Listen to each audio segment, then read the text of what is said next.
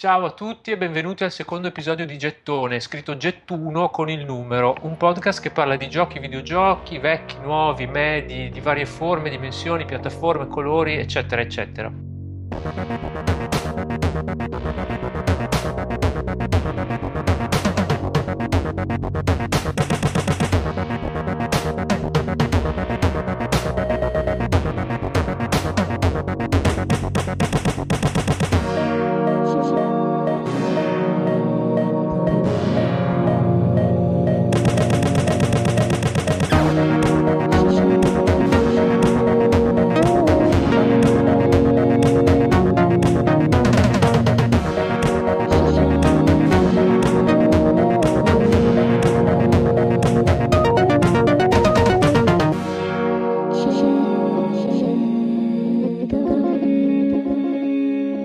Sono Mauro Salvador e insieme a Riccardo Fassone, mio co-conduttore, oppure colui di cui io sono il co-conduttore, studio i giochi e i videogiochi all'università e li progettiamo anche nel collettivo Dot venti.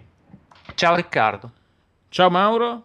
E sappiate però che oltre a lavorare, studiare, progettare videogiochi, siamo anche capaci in alcune occasioni rare di divertirci, come quella volta che abbiamo platinato Guitar Hero cinque in un borgo medievale toscano silenziosissimo. Per questa seconda puntata abbiamo deciso però di essere eh, seri, o almeno di parlare di giochi seri, sia nel senso di giochi che trattano argomenti più o meno alti, sia nel senso di giochi che hanno obiettivi alternativi o paralleli al semplice intrattenimento. Per farlo abbiamo invitato due ospiti, Gabriele Ferri, ricercatore alla Hogeschool van Amsterdam e uno dei massimi esperti in Italia, secondo noi almeno, di Serious Gaming e Urban Gaming. Eh, ciao Gabriele, vuoi aggiungere qualcosa? Uh, sì, che sono molto imbarazzato a essere definito, è stato definito uno dei massimi esperti, non credo di essere, non credo di essere così esperto. Insomma, diciamo che le cose mi interessano, eh, sono, sono, sono, sono argomenti che mi, che mi, che mi piacciono, però... Sono... Beh, però Bene, se, okay. secondo noi lo sei, quindi non esatto, è detto che il nostro giudizio secondo sia... Ok. L'altro graditissimo ospite è invece Andrea Ligabue, eh, che fra le altre cose eh, fa il consulente ludico per le scuole ed è direttore artistico del Festival Play di Modena, un evento enorme, sempre più frequentato e in costante crescita. Eh, ciao Andrea, eh, anche tu vuoi aggiungere qualcosa? Ciao, niente, dico che io non ho un percorso accademico, sono un giocatore da, da quando ero piccolo, ho sempre giocato e ho fatto, diciamo, scoperto la teoria e il piacere di studiare anche sui giochi dopo aver giocato tanto e continuando a giocare. Sono anche un possessore quasi eh, spasmodico di giochi, ne ho più di duemilacinquecento a casa e quindi insomma parliamo e di duemilacinquecento giochi da, giochi tavolo. da tavolo ok e... perfetto da, Beh, dove insomma... hai una casa enorme abbastanza ok perfetto. Scusa, ma, ma, ma, ma tieni un inventario? Sì, su BoardGameGeek li ho catalogati, non tutti, ma la gran parte. Eh, sì, alcuni non, non li ho messi, non ho tempo, dico sempre che dovrei aggiornare. Comunque se uno guarda il mio profilo su BoardGameGeek vede molti di, dei giochi che ho quasi, cioè insomma la maggior parte. Sono ufficialmente invidioso. Dovresti fare una biblioteca, dovresti renderli accessibili previa ovviamente caparra. No, beh, in realtà li presto volentieri. Anche stamattina ad esempio sono andato in una scuola e un insegnante mi ha detto ma non è che mi lasci due copie di questo gioco che poi così faccio l'attività un altro giorno e gliel'ho lasciate, cioè quindi i miei giochi in realtà girano per fortuna molto. Bene, un collezionista che ama che le cose vengano usate e che non le lascia lì, bene, questo a me, a me piace molto. Collezionista coscienzioso, no, non feticista di quelli che si tengono le robe nelle vetrine. No. Perfetto.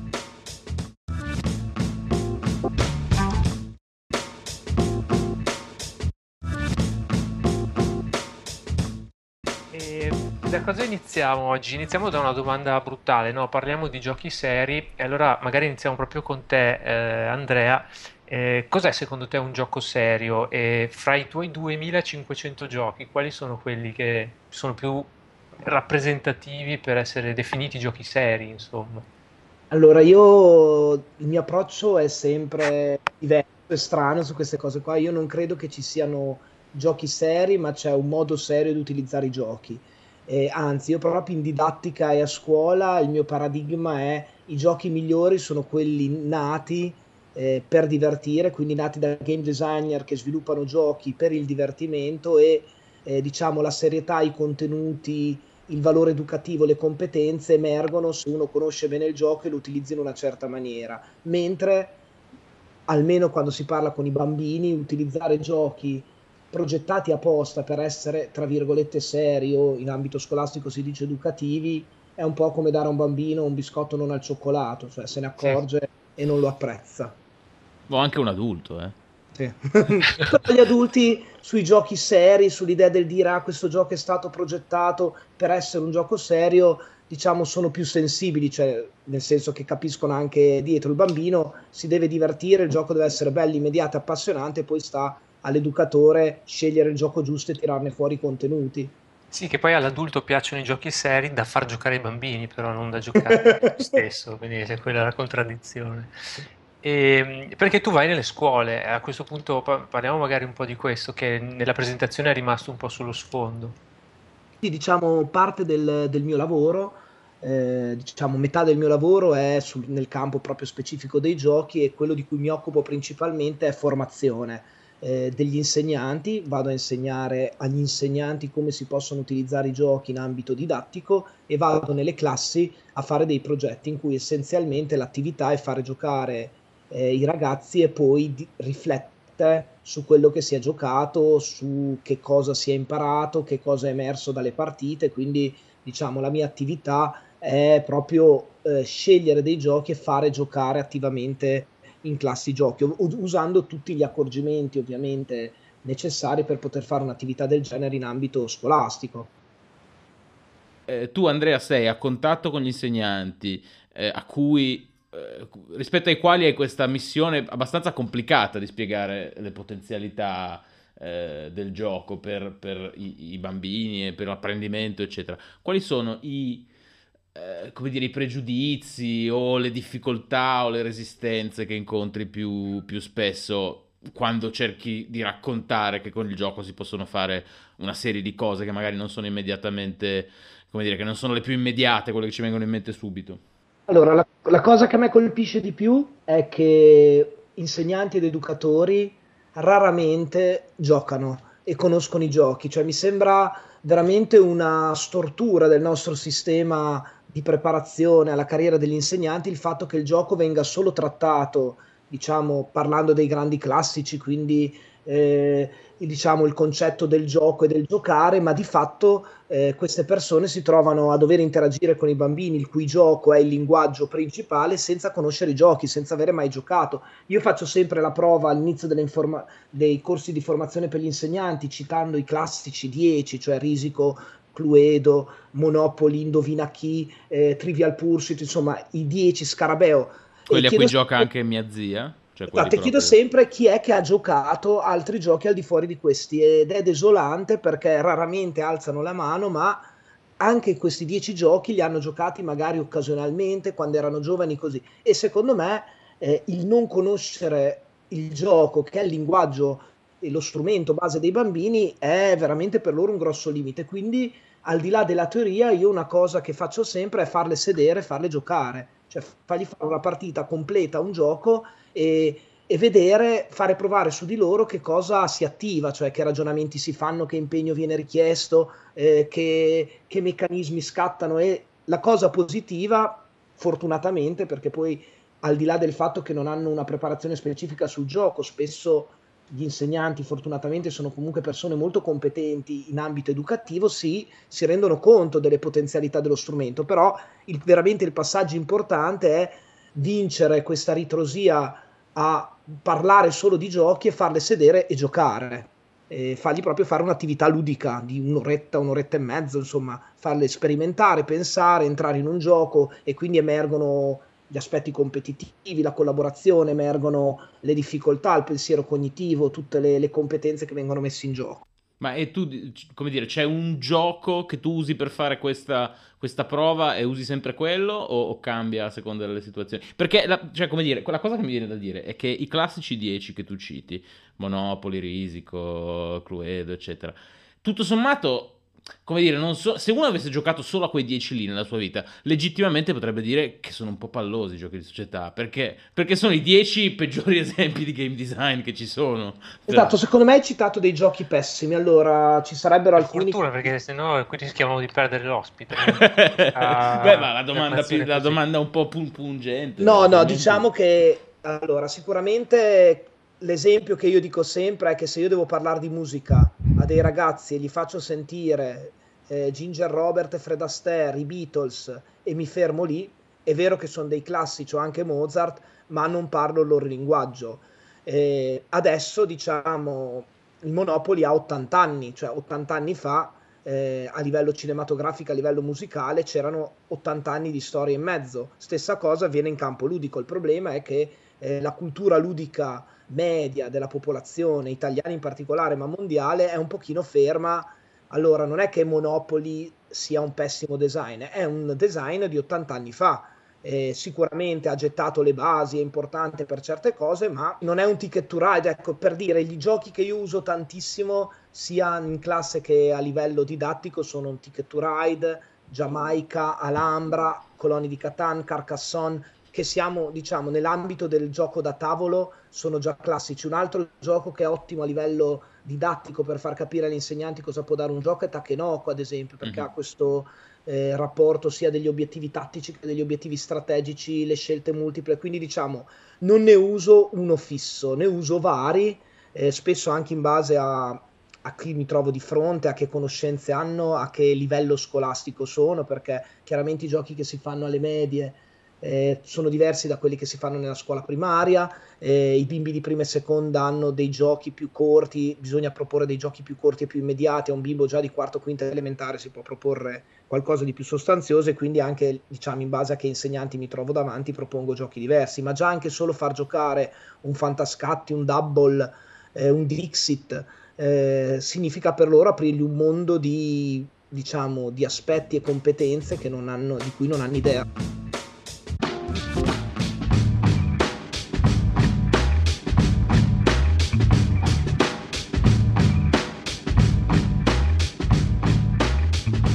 E invece con dei giochi di ruolo hai mai provato uh, nelle sì. scuole?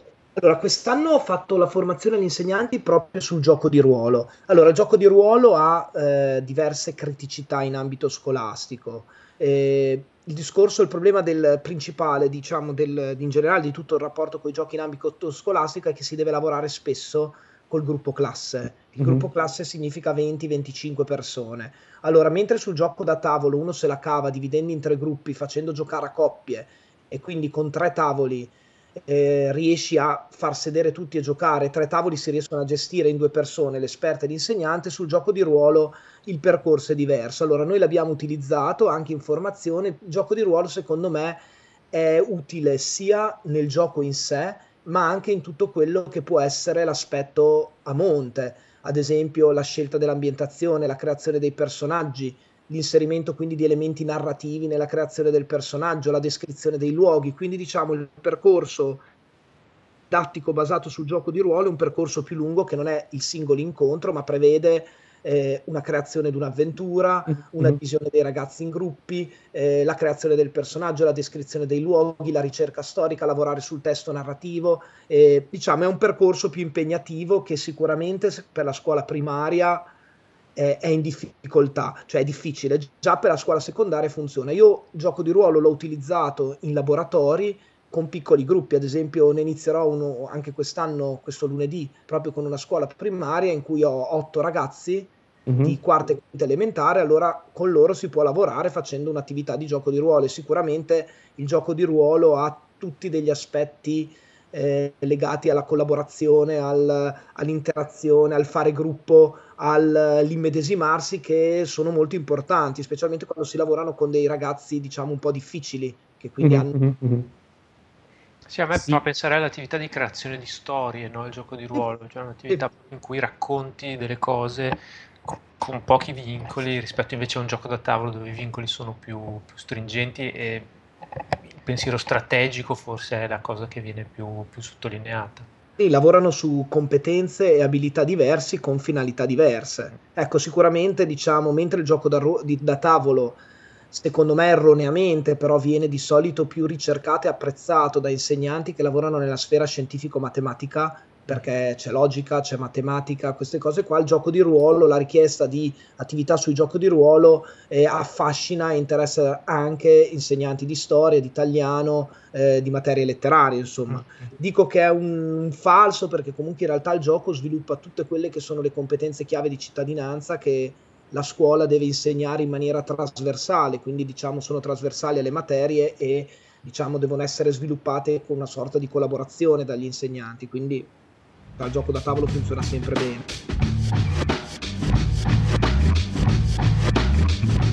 Hai dato il gancio perfetto, Andrea, la cittadinanza, quindi passiamo a Gabriele che si occupa del gioco di ruolo. Cioè ragazzi, siamo cioè, perfetto, livello cioè... Corrado.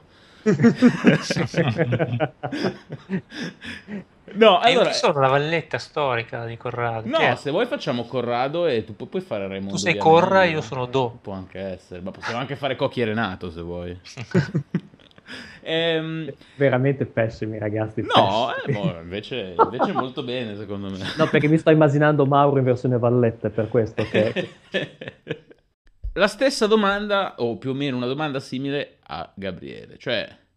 Che cos'è un gioco serio? Nel senso che una delle, la domanda sottointesa è: ma non è che tutti i giochi sono seri? Cioè non è che di per sé giocare è un'attività forse la più seria che c'è, eh, perché come dire, quando uno gioca, ne abbiamo tutti, eh, ne abbiamo tutti prova essendo mm-hmm. giocatori, quando uno gioca è veramente serio, cioè giocare... Io e te abbiamo litigato giocando ai Coloni di Catan. Io e te abbiamo litigato selvaggiamente giocando ai Coloni di Catan. Ma non solo ai Coloni di Catan, cioè come dire, io e Mauro abbiamo un feeling veramente scarso per giocare quando giochiamo. Anche con il cruciverba abbiamo litigato. Con il cruciverba, esatto. Cioè, però... siete riusciti a litigare con un cruciverba? Ma sì, beh, ma lì per un fatto di disparità di, di abilità, nel senso che lui è molto bravo, io sono molto scarso, ma sono anche molto impaziente. E quindi voglio scrivere le risposte anche sbagliate, ma riempire quelle caselle maledette. Fantastico. Ma senti, sulla, sul, sulla, sulla definizione di che cos'è un gioco serio, eh, te la ricordi quella definizione che Jan Vogost aveva dato scherzando, ma fino a un certo punto, eh, in cui lui diceva che un, un, un gioco eh, un gioco era come, è, è come, come una cheesecake. Eh, è, è un gioco serio come quando uno esclama dude, this is a some serious uh, cheesecake, nel senso questa qui è un gioco veramente, veramente peso, è veramente... serio come dicono serio i ragazzetti di Torino di sedici anni, minchia, minchia zio sei troppo serio, cioè come dire sei un, è una figata. Sì, è, è, secondo me è qualcosa, è qualcosa di questo tipo qui, tra, tra la cheesecake e il sedicenne, il sedicenne torinese. Eh, sono d'accordo con quello che diceva Andrea prima, eh, tutti i giochi possono essere, possono essere seri se li prendi, se li prendi nel modo giusto.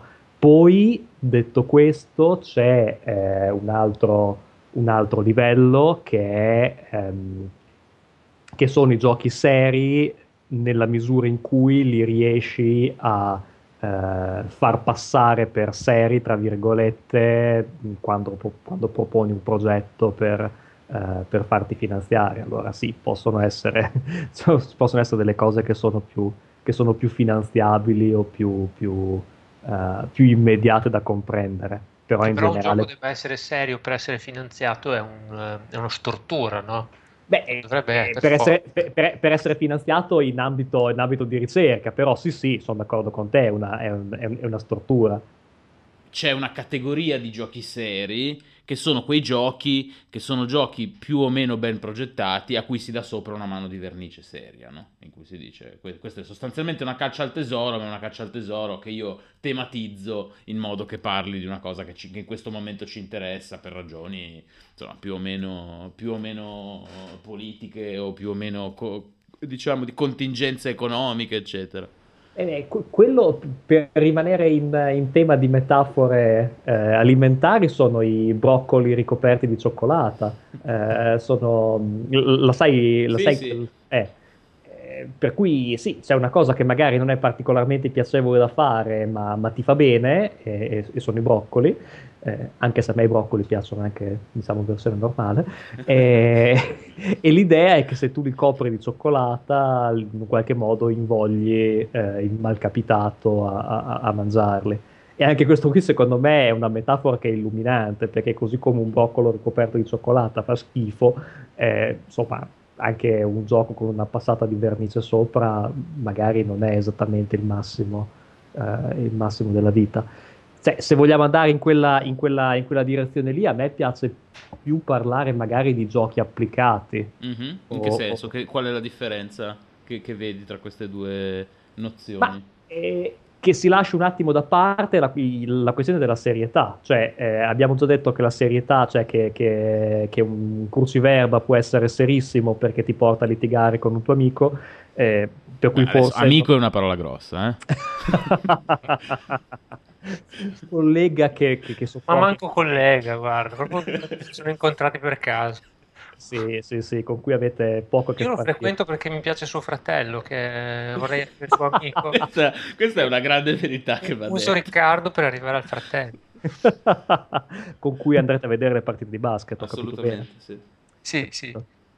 E, e, mentre invece un gioco applicato, insomma, l'idea di applicare un gioco rende, eh, rende meglio, cioè toglie, spiana un attimo... Uh, sgombro un attimo il campo da, da, dall'ambiguità del, dell'essere definito serio, però insomma magari è solamente una mia perversione linguistica, eh, no? Non saprei.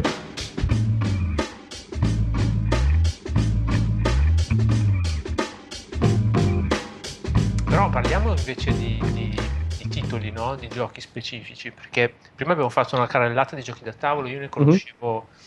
tipo il cinque per cento, credo, il dieci per cento. Sì, perché va detto che eh, questa puntata è, par- è interessante in particolare perché noi veniamo eh, evangelizzati da Andrea sui, sui giochi da tavolo che frequentiamo sporadicamente, eh, insomma, chi più chi meno, e noi evangelizzeremo Andrea sui videogiochi. Ci sarà questo scambio di, questo scambio di, di conoscenze culturali che ci renderà tutti più ricchi alla fine della puntata. È, è una puntata ecumenica. Una puntata ecumenica, esatto. Io comunque diciamo che i videogiochi non sono esperto e non sono aggiornato perché hanno il difetto che eh, hanno un'accessibilità tremendamente facile e quindi se uno inizia a giocare a un videogioco fa fatica a smettere. Io ho attraversato stagioni eh, in cui giocavo a StarCraft in maniera diciamo virale. Per farvi darvi un'idea, quando sono andato a abitare nella casa con mia moglie, Eh, abbiamo messo il letto e poi ho messo il tavolo e due computer per giocare a StarCraft in rete.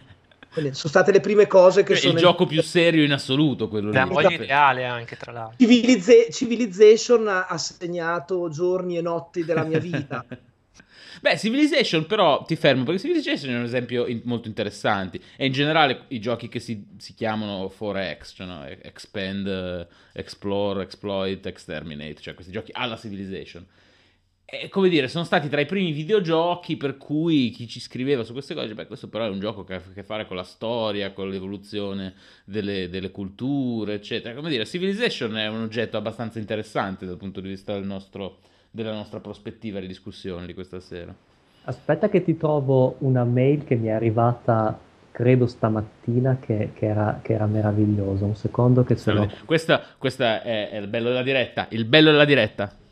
Aspetta, no, aspetta. Mentre lui cerca, dico che Civilization, tra l'altro, secondo me è, un, è molto molto simpatico come storia, perché è nato come gioco da tavolo, è diventato, a cui si è ispirato Sid Meier quando ha fatto il Civilization per computer, la prima edizione, e poi è stato talmente più grande il successo del Civilization per computer che sono nati giochi da tavolo ispirati alla versione per computer di Civilization, quindi c'è stato un rimbalzo davvero curioso fra gioco da tavolo, videogames e poi di nuovo gioco da tavolo. Beh, è un videogioco che, che tradisce questa, come dire, questa discendenza, no? È abbastanza chiaro che, o com- comunque eh, come dire, diventa, diventa facile intuire da, dal tipo di gioco che è Civilization, che arriva da un certo tipo di cultura ludica piuttosto che da un'altra, cioè la cultura ludica per così dire top down, cioè in cui si gioca vedendo tutto quanto o con un board che si costruisce progressivamente.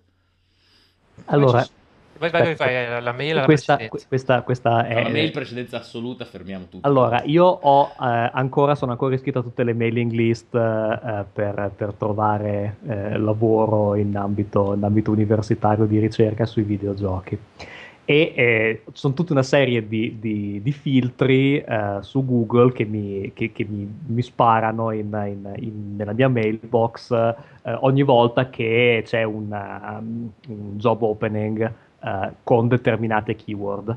Allora, stamattina o ieri, non mi ricordo, mi è arrivata una, un, un'apertura, una, una possibilità di far domanda eh, al Wargaming Department dello U S Naval War College di uh, Newport, Rhode Island. Ah, qui si apre un capitolo che tu non hai idea, Gabriele.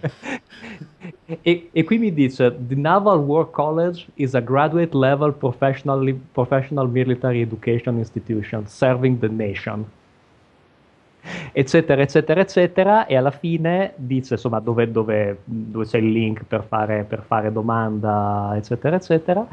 Eh, devi eh, essere esperto di eh, sia wargame nel senso militare del termine, ma è gradita anche ampia competenza ludica nel senso più lato del termine, dice tra parentesi Civilization, Civilization e affini. Vedi, e devi saper uccidere, e devi saper uccidere un uomo con, solo a mani nude.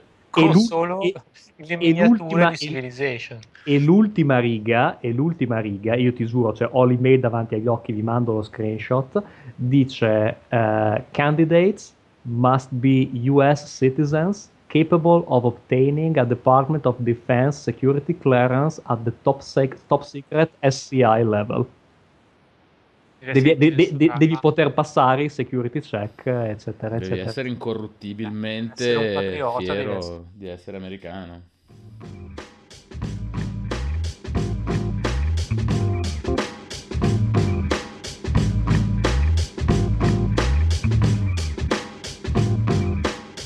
Però, però i wargame sono in fondo un esempio abbast- relativamente antico, anzi direi molto antico, perché eh, come dire, la, la, la progettazione strategica ludica per, applicata alla guerra ha radici veramente molto antiche. Sono un esempio abbastanza antico di, di gioco serio tutto sommato, anzi di gioco mortalmente serio, nel senso che... più serio di così. Esatto, è il gioco più serio che c'è, ehm, che poi siano diventati progressivamente anche un'altra cosa, un hobby per amatori, per persone che si occupano di wargame. Che Andrea, tu mi confermi che chi gioca ai wargame non è necessariamente uno che gioca anche ai giochi, ai board game, diciamo, anzi. Allora sì, diciamo che se intendi, intendi wargame da tavolo o wargame io, di miniature? Io intendo, le... intendo i wargame, diciamo, nella loro versione più pura, quelli di posizione e miniature.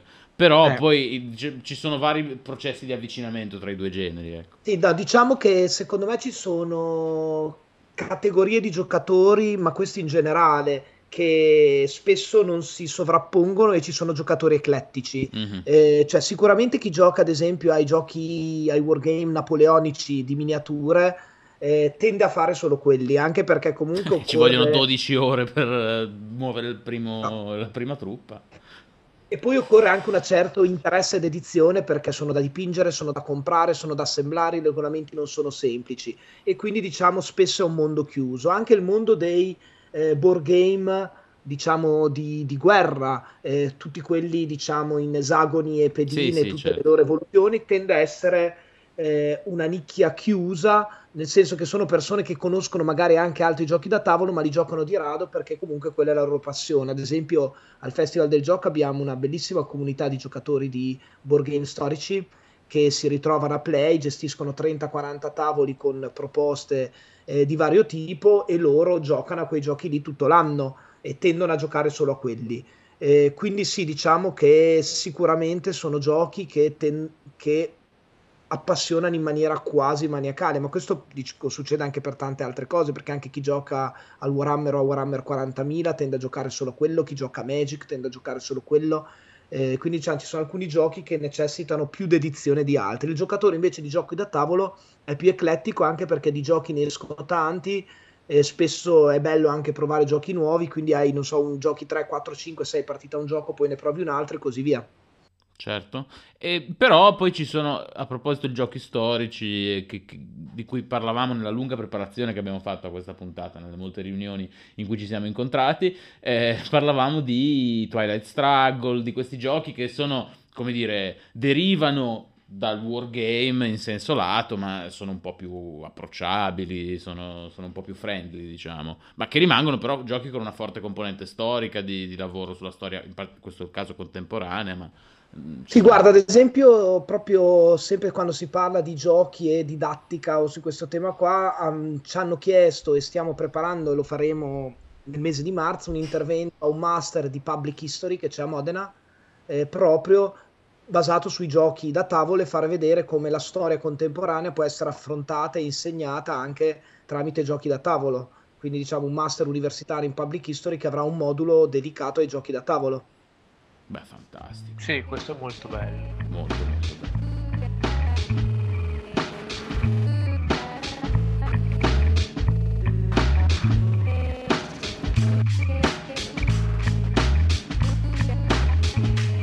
E a proposito di storia contemporanea, altro gancio, siamo di nuovo in modalità Corrado. Eh, diciamolo, il nostro Mauro Salvador sta lavorando su un, un videogioco, anche questo decisamente dai temi seri, diciamo, di, in fondo, che lavora sulla storia contemporanea d'Italia, e anche su una storia particolarmente complicata e drammatica, insomma. Ma sì, stiamo lavorando a un, uh, a un gioco che parla della strage di Ustica, adesso potremo parlarne per, per delle ore, e ci stiamo andando con i...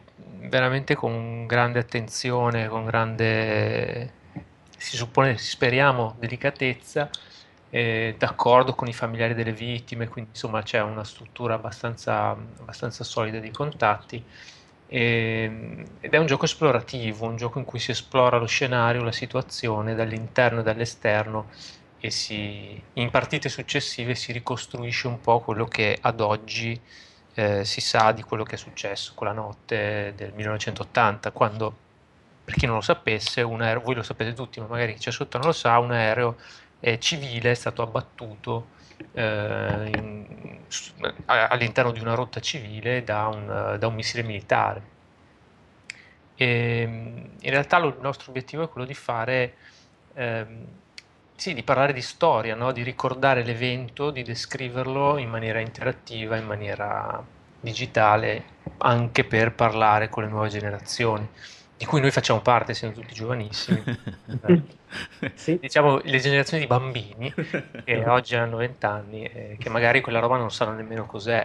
L'idea è, è farglielo, insomma, è parlargliene usando una cosa che, un, un mezzo che loro conoscono bene e frequentano. Ma posso chiederti una cosa? Sì, eh, vai.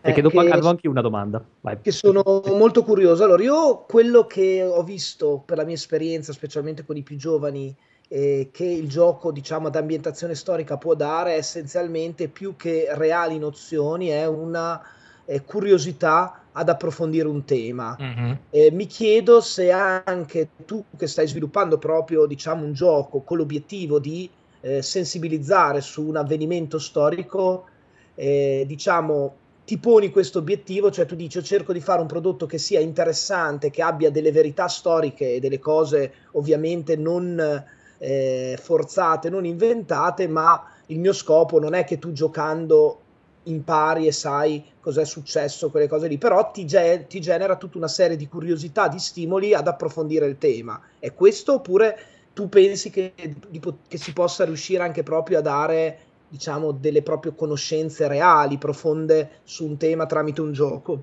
Guarda, ci sono due cose compresenti. Assolutamente eh, l'idea di, di stimolare l'approfondimento è, è presente, eh, perché a, a, alcune situazioni di gioco sbloccano dei microcontenuti che aprono poi a sottotrame da approfondire a parte, cioè ci sono delle schede con dei link, delle immagini che rimandano fuori dal gioco, e perché su Ustica ci sono almeno dieci filoni di, di approfondimento fra mh, processi, eh, insabbiamenti, morti sospette successive, suicidi, insomma c'è una storia pazzesca. E durante il gioco ehm, ti posso dire questo: noi l- lavoriamo su uno storyboard che ha un, eh, come dire, mh, ha degli obiettivi retorici, cioè alcune cose si vedono in parte finché non si sbloccano dei contenuti, dei punti di vista successivi, e alle, nelle partite successive queste cose, questi dettagli si vedono meglio. Quindi l'idea è di agganciare con la curiosità, di spingere il giocatore a giocare di nuovo per capire cosa si vedeva in quell'immagine lì che nella partita che ho appena finito non sono riuscito a capire. Non so se mi sono spiegato. Cioè è un gioco che va, per, eh, per, che va a cicli, va a partite successive. In teoria in quattro cinque partite da un quarto d'ora, venti minuti al massimo, eh, il giocatore accede a tutto. L'obiettivo è che il giocatore le giochi tutte queste cinque partite. Ah, e okay. Ogni volta lo scenario è più completo. Gabriele, avevi una domanda? Sì, anche tu. No, eh, senti, ma... Eh... Contando che, insomma, su, seguendo la vostra pagina, la pagina Facebook, buona parte dei, dei fraintendimenti vengono fuori quando la gente si, si, si rimane stranita dall'accostamento gioco e tragedia di Ustica. E invece voi siete molto molto espliciti nel chiamarlo gioco. Eh, vi siete posti il problema? Cioè, nel senso, eh, avete, avete riflettuto se magari non fosse stato il caso di...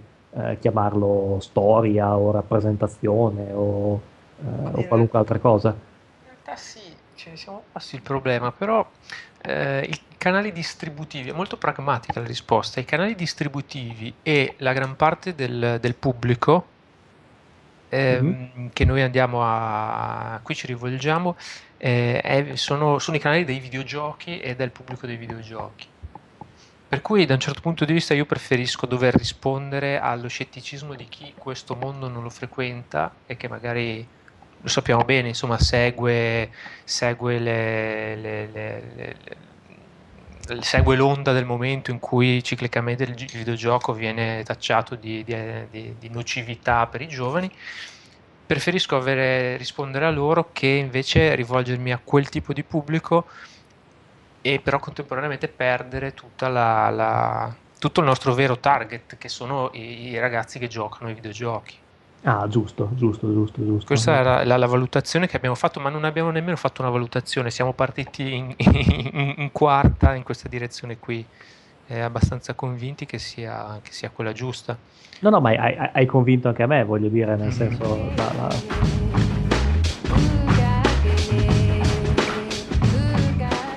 che mi viene da dire, che viene da quello che diceva Mauro dei, del fatto che Ustica sia un gioco che si esplora in diversi cicli, in diversi playthrough, ehm, e eh, in parte anche eh, rispetto a quello che diceva Andrea sul fatto che i, video, i, che i giochi di società storici, i giochi da tavolo storici in qualche modo possono proporre, come dire, un invito ad approfondire, e l'idea che con il gioco si possono acquisire delle nozioni, delle conoscenze o degli interessi, come dire, di tipo orizzontale, cioè che si possa esplorare un sistema e una situazione, che si possa in qualche modo acclimatarsi all'interno di un, mo- di un modo in cui su- succedono e funzionano le cose, all'interno di un sistema di regole, e che sia un modo di rapportarsi con un contenuto anche serio, che, come dire, non è così comune, di cui non facciamo esperienza molto spesso, quello di rapportarci con dei sistemi, anziché con delle narrazioni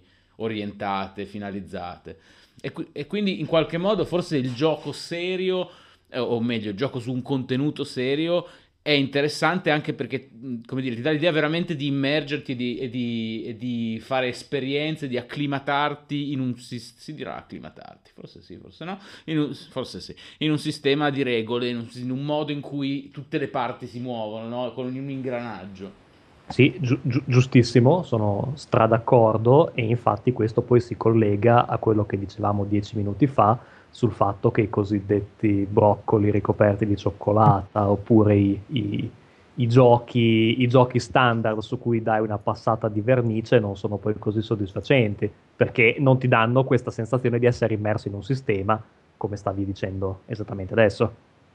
Sì, ecco, c'è da dire che il videogioco sicuramente da questo punto di vista qua eh, ha delle potenzialità evocative, immersive, maggiori. Cioè, faccio un esempio, eh, io ho giocato spesso con i ragazzi a Memoir quarantaquattro, che è un gioco sulla seconda guerra mondiale molto molto semplice, che si spiega in dieci minuti e si gioca, e ovviamente eh, al di là del percepire la differenza tra una fanteria e un carro, o cosa significa stanare con dei carri una fanteria arroccata in città, diciamo l'ambientazione storica o l'effetto storico è diverso rispetto ad esempio a un World of Tanks, in cui piloti un carro e ti rendi conto di cosa significa eh, diciamo il terreno, di cosa significa avere dei colpi che perforano o non perforano l'armatura, cioè le potenzialità da un certo punto di vista di simulazione, quindi anche di inserimento eh, di elementi storici in un, in un videogioco sono sicuramente eh, enormi. Per quello io, che vengo dal gioco da tavolo,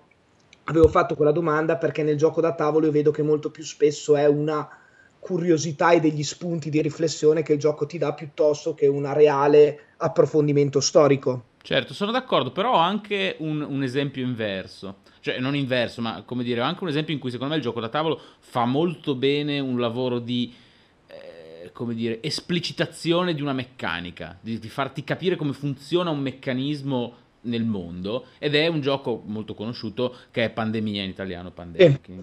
in cui tu hai veramente l'idea che, come dire, ci siano questi cerchi che progressivamente si allargano di espansione eh, delle malattie. Pand- pandemia è un gioco, per chi non lo sa, in cui i giocatori sono un team di eh, ricercatori, scienziati, medici che cercano di contenere delle, eh, delle pandemie, appunto, quindi l'esplosione di, di focolai di, di determinate malattie.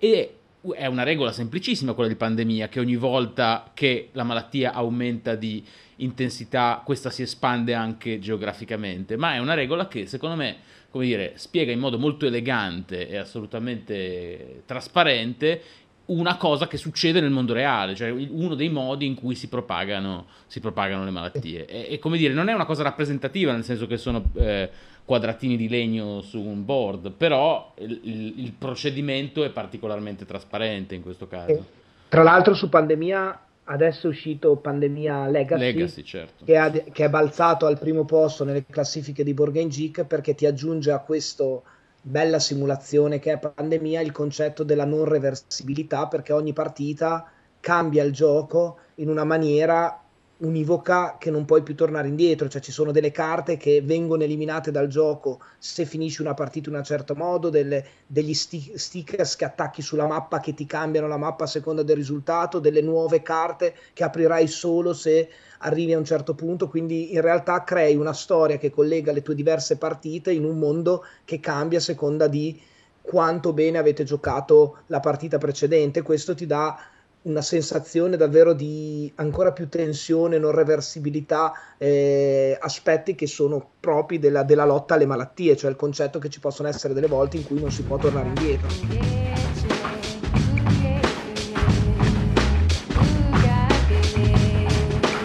Pandemia e avevo, no, nel senso, ho, ho anche qui un aneddoto, un aneddoto interessante eh, che insomma, per ragioni varie ed eventuali, qui ad Amsterdam mi sto eh, mi sono trovato a occuparmi eh, di giochi applicati eh, all'ambito medico, e in particolare a giochi che in teoria dovrebbero essere proposti a pazienti cronici per convincerli a essere più, oddio come si dice in italiano, più, più aderenti alla terapia che gli viene, che gli viene cioè che a viene seguire proposta. Più esattamente, cioè più a, a seguire attentamente a, una terapia, a seguire più attentamente una terapia, a essere più motivati a, appunto, a gestire, a gestire il fatto che magari questa terapia è sgradevole, insomma a essere più motivati a prendere le medicine all'ora giusta, insomma cose di questo, cose di questo. Aspetta, è tosta però, eh? Mm-mm, non è, è facile.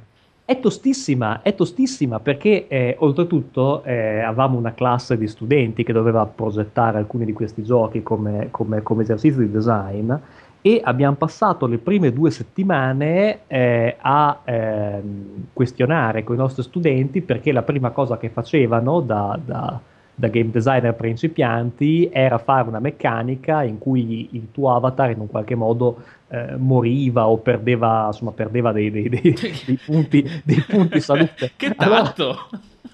Allora, allora eravamo... c'eravamo io e la mia collega e guardavamo questi, questi, questi ventenni e diciamo, ma eh, cioè, tu hai un, stai facendo un gioco per un paziente oncologico e gli stai dando un, un gioco in cui il suo avatar è, tira le cuoia. Beh, forse di salute, eh, effettivamente un e, po'. Eh, no, non è particolare. Ed è incredibile vedere quanto è difficile, perlomeno con i nostri studenti, quanto è stato difficile scavarli via da questa... Beh, mi sembra eh... difficile in generale. Sì, ma vale la, vale la stessa cosa fa l'inverso, cioè varrebbe, eh, sarebbe altrettanto problematico dare dei punti salute se prendi le medicine tutti i giorni in maniera corretta, è altrettanto semplicistica e magari fuorviante come cosa. Eh sì, perché lì poi c'è il problema che, che, che, che il tuo gioco poi non, non, non puoi, eh, come si dice, non puoi controllare a chi va in mano, eh, e se poi c'è quello che... che per semplificarla, per dirla molto alla brutta, eh, se c'è quello che lo capisce male e si impasticca, anche lì insomma hai dei problemi di, di, ecco, di, di gestione delle P R. Cioè, questo è un altro livello di serietà, no? Se vogliamo, eh, sì, la, sì, la serietà sì. della progettazione, cioè l'idea di dover ave- lavorare certo. per un pubblico con degli obiettivi eh, difficili, no? Ma anche, anche, il fatto, anche il fatto che il game design è, secondo me, per sua natura un processo di semplificazione di alcune dinamiche che uno vede nel mondo, no? Perché se le devi mettere dentro un gioco, le devi astrarre.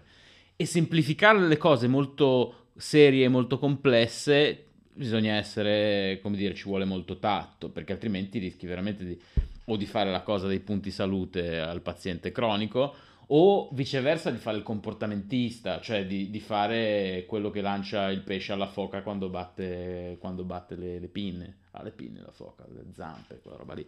Cioè, come dire, il game design, il game designer si trova una, una brutta gatta da pelare quando deve avere a che fare con delle cose che sono molto complesse e molto difficili e probabilmente hanno mille interpretazioni diverse e, e mille possibili e mille possibili prospettive.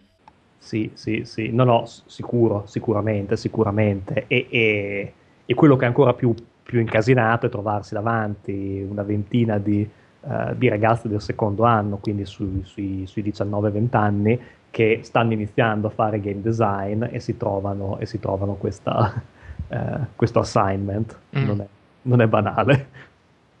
Su altre cose che riguardano... Le... ospedali, medici e situazioni di questo tipo, eh, c'è per esempio Relive, che è un ah, gioco sì. che adesso è su Steam gra- eh, gratuito, se non sbaglio, no, costa, no, è gratuito, che praticamente forma, insegna a fare massaggio cardiaco in maniera corretta, e l'hanno fatto qui a Bologna, quindi insomma io lo conosco ed è interessante, è in realtà è un adventure in prima persona, credo, sì, in prima persona, mm-hmm. abbastanza semplice e divertente, anche con una grafica interessante, che ha delle sezioni in cui per, per, per avanzare nel gioco devi eseguire dei massaggi cardiaci nella maniera corretta, ovviamente simulati. E, è un'altra tipologia, no? È un altro tipo, eh. di, un altro tipo di, di, di gioco, sempre tra virgolette serio, che riguarda le questioni mediche.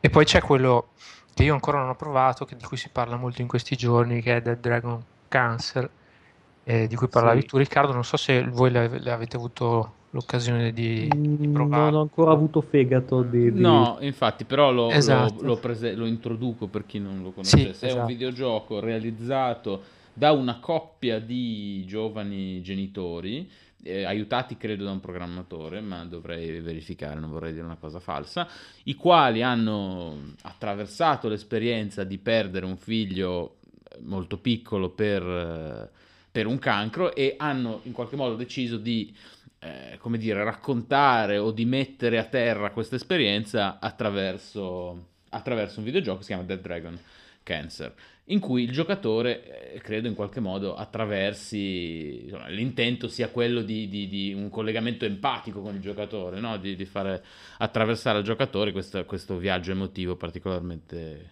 complicato. Ora, io non ci ho giocato, e, ed è, insomma, come dire, mh, bisogna prendere un weekend buono per giocarci, nel senso mh, deve essere un'esperienza piuttosto complicata sì, emotivamente. Io ho l'impressione che nel, nella...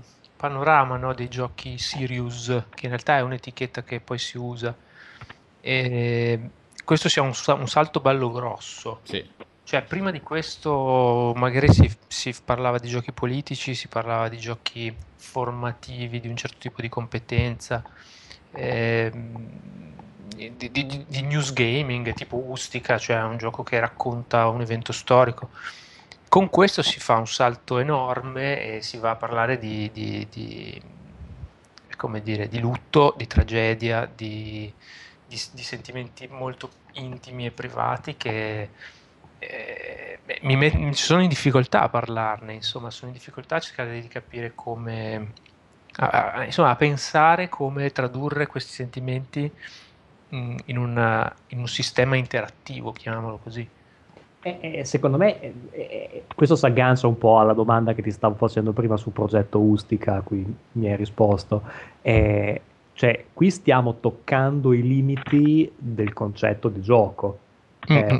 Nel senso, io non, non voglio fare, non, il mio discorso non è, non, non è assolutamente moralista né altro, semplicemente secondo me con questi titoli eh, stiamo travalicando in un altro genere eh, che è meravigliosamente interessante e che io voglio sicuramente veder crescere in futuro, però forse non è più, non è più utile e non è più ehm, efficace continuare a chiamare giochi. Sì, non lo so... Mm, sono d'accordo da un lato, cioè l'idea che in qualche modo anche per, per abitudine noi associamo al gioco dei contenuti che possono essere seri ma che forse non possono essere gravi, dice, gravi nel senso del, della, della vera tragedia di cui si parla, della tragedia personale di cui si parla in questo gioco, perché come dire, la tragedia è sempre presente nel videogioco, nel senso che banalmente uno che gioca a Call of Duty stermina un sacco di gente, ma non in modo tragico, cioè questi sono dei tizi qualsiasi, non sono neanche dei tizi, sono dei, degli agglomerati di, di... Esattamente. Quello che secondo me è interessante di The Dragon Cancer è che ci dà l'idea di quanto radicale sia l'oscillazione nel videogioco, tra quello che pensiamo essere il videogioco più scemo e più idiota che possiamo pensare, che ne so, eh, Call of Duty, che non, è, non sarebbe scemo di per sé perché parla di guerra, ma lo, ne parla in un modo in cui tu sei questo super soldatone eh, invincibile, eccetera. Cioè, come dire, il più, il più vuoto per certi versi, senza voler fare il moralista, eh, ci gioco anch'io, all'oscillazione dell'arrivare dall'altro lato, no? Cioè in cui eh, quando parliamo di un videogioco serio parliamo di un videogioco che parla di cancro e che lì in mezzo c'è un sacco di roba che potrebbe essere interessante, cioè a me interessano anche i giochi che hanno a che fare con cose banali, cioè che non sono né completamente una fantasia di, di, di superpotenza superomistica da un lato né come dire la, la tragedia più estrema, sono entrambe cose interessanti, però lì in mezzo c'è un sacco di roba c'è un sacco di roba curiosa da esplorare, cioè le esperienze tutto sommato, tutto sommato comuni, che sono serie anche quelle. E ce non se ne sono tanti di giochi che fanno così, Cart Life è uno. Ehm... Dici sulle cose, sulle cose mondane? Sulle cose tutto sommato banali della vita, che hanno dentro anche del tragico, che hanno dentro anche del, del comico, però che come dire non sono né, né il cancro e né, né lo sparare col bazooka. Un po' c'era Octodad che in ah, sì, talmente poteva fare questa è vero, cosa. È vero, Octodad anche se Octodad poi parla in realtà di limiti fisici, no? Se uno sì, lo vuole sì, interpretare certo, così. Certo. Ma invece in campo board, in campo di giochi da tavolo, c'è qualcosa che può qualcosa di veramente tra eh, come dire che ha a che fare e paragonare. Ma cioè, sta più così tragico, ci stavo pensando mentre ne parlavate, no? Cioè mi viene da mente uno degli ultimi giochi che è uscito, cioè è uscito da poco, poi Labyrinth War of Terror, che parla del terrorismo, ma lo parla, diciamo, in una maniera un po' alla Twilight Struggle, cioè come dici, eh, come dite voi, non è così eh, incentrato sui dramma personale.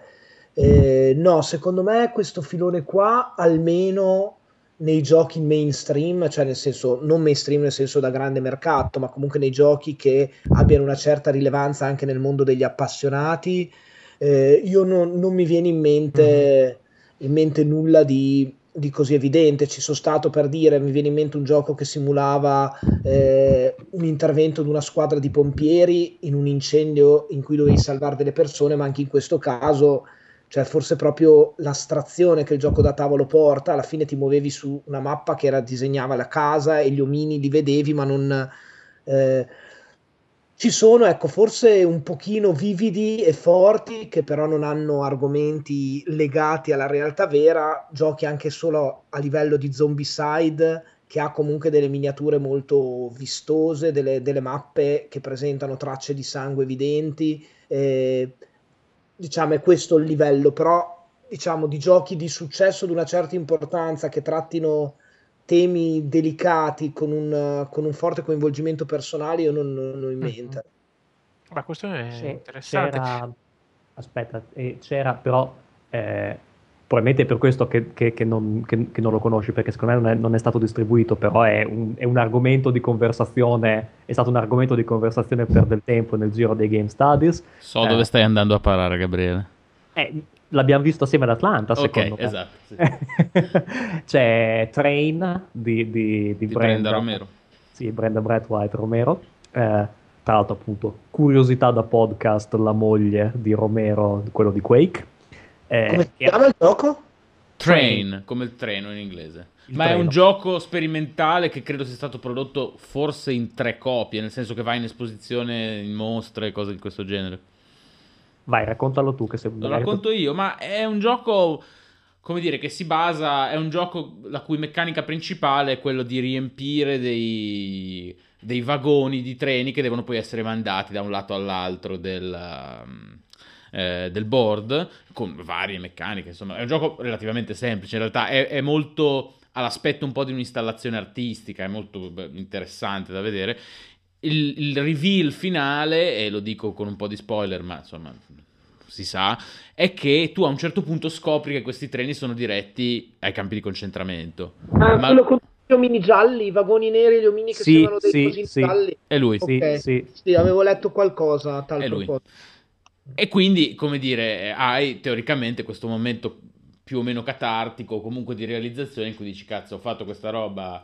Eh, così eh, seguendo una procedura, ma in realtà è una procedura che in teoria ha delle conseguenze drammatiche. Allora uno dice, beh, ma è la risposta del processo Eichmann, no? in, cui, in cui Eichmann dice io seguivo una procedura e quindi non è mica colpa mia. Secondo me è un gioco, come si dice in inglese, un po' heavy-handed, cioè, come dire, è, un po', è fatto un po' alla grossa, nel senso che sì, certo c'è l'effetto, però c'è, perché è come l'effetto ti dà uno schiaffo, certo che c'è l'effetto, però anche ti serve molto prenderti lo schiaffo.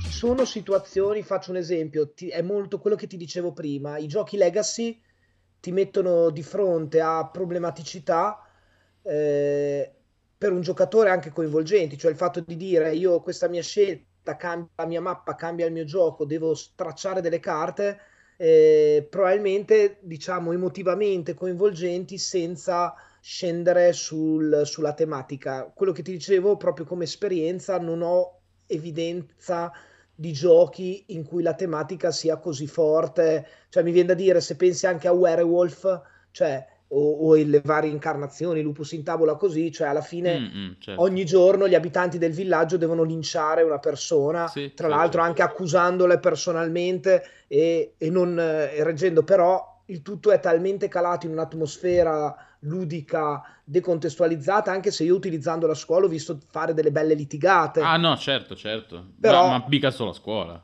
Esatto, però non c'è questo coinvolgimento, non, non nel senso, probabilmente ecco una cosa del genere con un tema del tipo tu sei un dottore e devi decidere, hai un ospedale con delle risorse limitate, ogni giorno un paziente non riesce a salvarlo e ti muore, probabilmente verrebbe percepita forse nel, nell'ambito del mondo del gioco da tavolo più con, come cattivo gusto mm. che come reale, eh, diciamo, efficacia. Mm. Mm-hmm. Mauro, stavi dicendo qualcosa su questa cosa? Non me lo ricordo più. È vero. Santo Dio.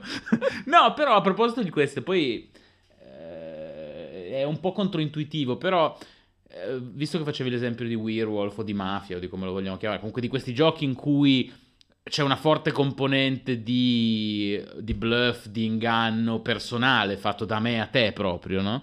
mi veniva in mente che è un gioco molto, per me molto emotivamente coinvolgente da un certo punto di vista, che però non lo è nelle tematiche, ma banalmente è Dixit. Cioè Dixit è un gioco che lavora su processi cognitivi e anche su processi di relazione sociale molto profondi.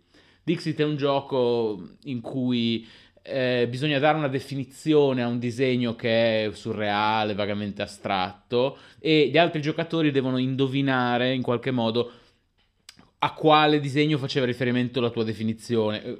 È un po' più complicato di così, ma è complicato da spiegare, è molto semplice da giocare. Ma eh, quello che voglio dire è che le relazioni interpersonali che devono essere attivate, mobilitate, il tipo di rapporto che si crea tra i giocatori in Dixit è un rapporto mh, complicato emotivamente, cioè complicato nel senso complesso. Sì, sì, sicuramente sì, è un, diciamo che è un gioco che io dico sempre che lavora molto sulle, eh, sui canali di comunicazione tra le persone. Perché eh, quando io dico solitudine, eh, per me magari vuol dire qualcosa, per te vuol dire un altro, e se io però devo far capire a te eh, cos'è solitudine, devo capire qual è il, cioè cos'è significa solitudine per te, per comunicarti la stessa cosa. Mentre un gioco, non so se l'avete provato, che invece lavora su una tematica secondo me molto molto delicata, che è quella del pregiudizio, e nelle partite emerge moltissimo, è un gioco uscito quest'anno che si chiama Insoliti Sospetti.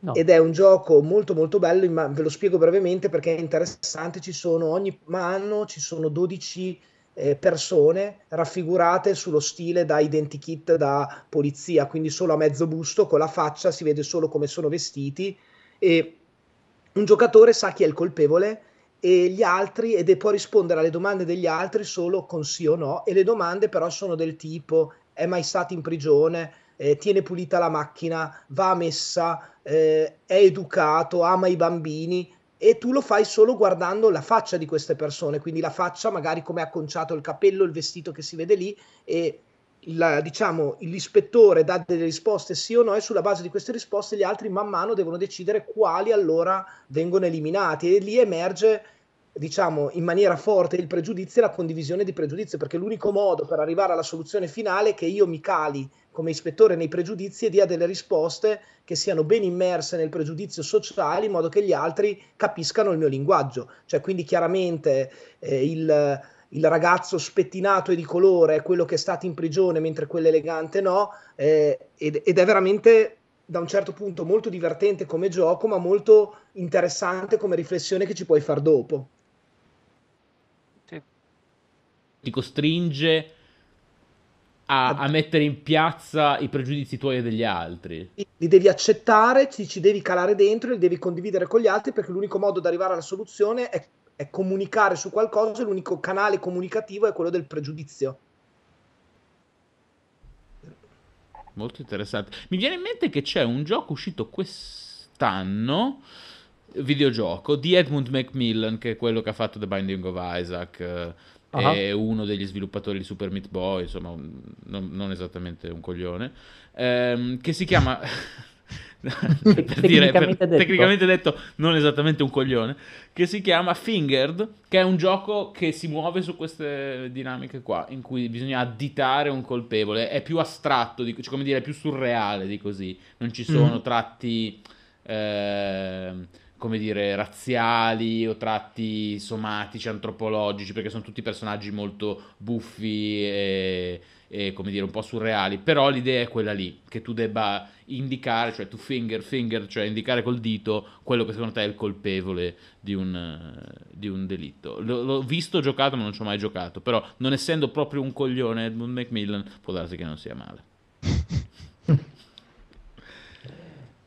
Stavo pensando a altri giochi. No, peraltro, scusa, que- quello, che, quello che stavi dicendo te adesso, Andrea, eh, quindi non, eh. non Finger, quello prima, è, è fighissimo, è bellissimo, perché ehm, toglie quella parte, per esempio, di Lupus in Tabula, che è il fatto che spesso e volentieri si finisca a ragionare senza avere un canale di comunicazione comune, e, e, e lo ribalta, nel senso che il canale di comunicazione di fatto diventano i pregiudizi, e per cui li, li, li fa entrare nella meccanica di gioco. Molto bello, piace. L'autore è Paolo Mori, che secondo me è un autore molto interessante, perché spesso riprende meccaniche di giochi classici le reinventa, cioè qua il concetto mm-hmm. è quello di indovina chi, certo, cioè, tu sì, una domanda, certo. io ti rispondo, però visto che indovina chi va su una cosa oggettiva, lui lì è andato totalmente sul soggettivo e sono riusciti a bilanciarlo molto bene sia come tipo di domande che anche come facce che compaiono nel gioco, cioè il mazzo dei personaggi sono tutti molto belli perché c'è da quello paffutello con la, col colletto bianco, la camicia e il maglioncino, a quella con gli orecchini grossi, a quella con i capelli blu. Eh, e non so, per dire, le domande possono essere ascolta musica metal, che mi viene da dire perché uno deve avere la faccia di uno che ascolta musica metal, però obiettivamente se uno si cala nei suoi pregiudizi c'è quello che ha la faccia di quello che ascolta musica metal e quello no. Eh, vi consiglio di, di provarle, di cercarlo, uh-huh. si chiama Insoliti Sospetti e... Allora, non male, eh, quindi anche eh, bella per Paolo Mori, eh, perché bravo lui. Eh, a proposito di... magari forse sentirà il podcast, è meglio non chiamarlo come chiamavi prima il game designer, no, beh, altro eh, gioco. Ma era, era però un complimento, beh, che uno un non sia un coglione. Sì, sì. Cioè, magari non è il complimento Io più con... raffinato che c'è, so, però è un complimento.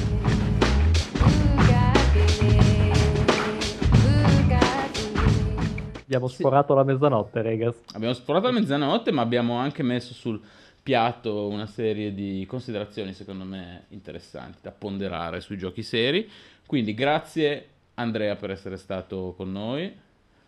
Sono divertito, grazie a voi, mi spiace che io sono molto logorroico, quindi ogni tanto sono da arginare, ma... Eh no, ma è un podcast, se uno non parla è un problema. Sarebbe un problema inverso, sarebbe peggiore. E grazie anche a Gabriele che, che salutiamo. Ciao.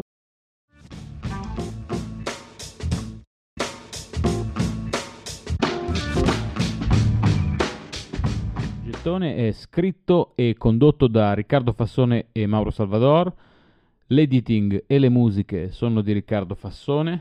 Ci trovate su Facebook se cercate Gettuno con il numero, su Twitter at Gettuno Podcast e via email a gettunopodcast at gmail punto com. Ciao.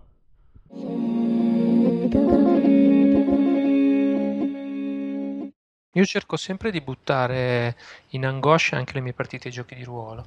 Da buon distopico. Questa la dobbiamo assolutamente tenere. Da buon distopico. Tu hai, cerco tu hai un paladino fare... depresso però. Allora io il mio master.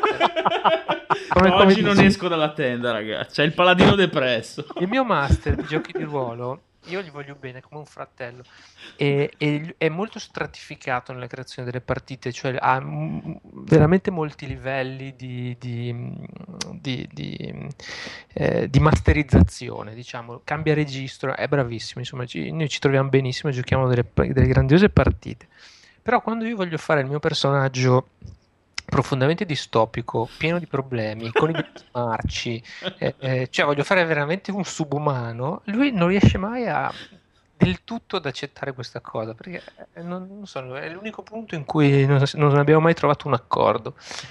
Cioè tu non riesci a giocare con un personaggio no, che no, sia completamente fa... ripugnante? L'ho fatto, l'ho fatto perché, perché essendo lui un tua, certo. master, lui mi, mi permette di farlo, però è una cosa che non gli piace, questo io credo di averlo capito. E nel... a te invece sì?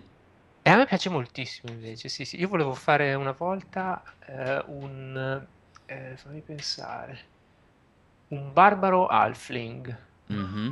Cioè, bene. Cioè uomo hobbit, per chi non, non gioca a Dungeons and Dragons, barbaro, questo vuol dire eh, un energumeno che combatte. È un, è il passo successivo del cinghiale, diciamo.